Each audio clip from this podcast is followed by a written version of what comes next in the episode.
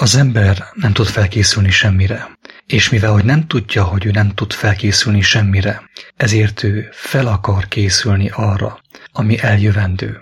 És mivel hogy fel akar készülni arra, ami eljövendő, folyton beleszól Isten tervébe, és nem hagyja, hogy Isten felkészítse őt, hogy Isten folyton olyan helyzetbe helyezze őt, ami által felkészülhet arra, ami eljövendő. A vallások arra készítik az embert, hogy fel akarjon készülni arra, ami jön, ami eljövendő.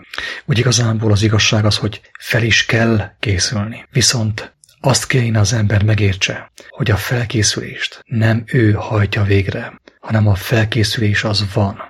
Isten folyamatosan végrehajtja mindenkiben, hogyha engedjük neki, hogy felkészítsen. Hogyha akarjuk, ha túlságosan akarjuk, hogy felkészítsen, az olyan, mintha mi akarnánk őt irányítani abban, hogy felkészítsen.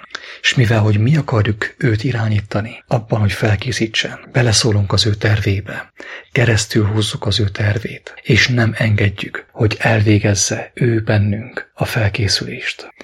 Felkészülés az van, a felkészülés fontos.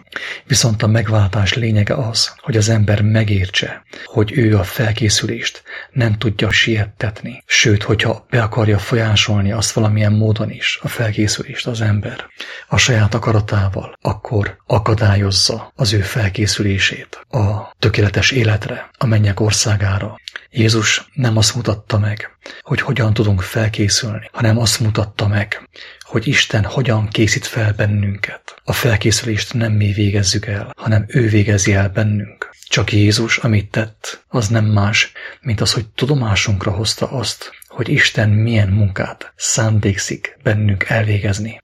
Mert ha mi tudomásul vesszük azt, hogy Isten mit akar, mit kíván velünk elvégezni, és hova akar vinni bennünket, akkor nem állunk ellene.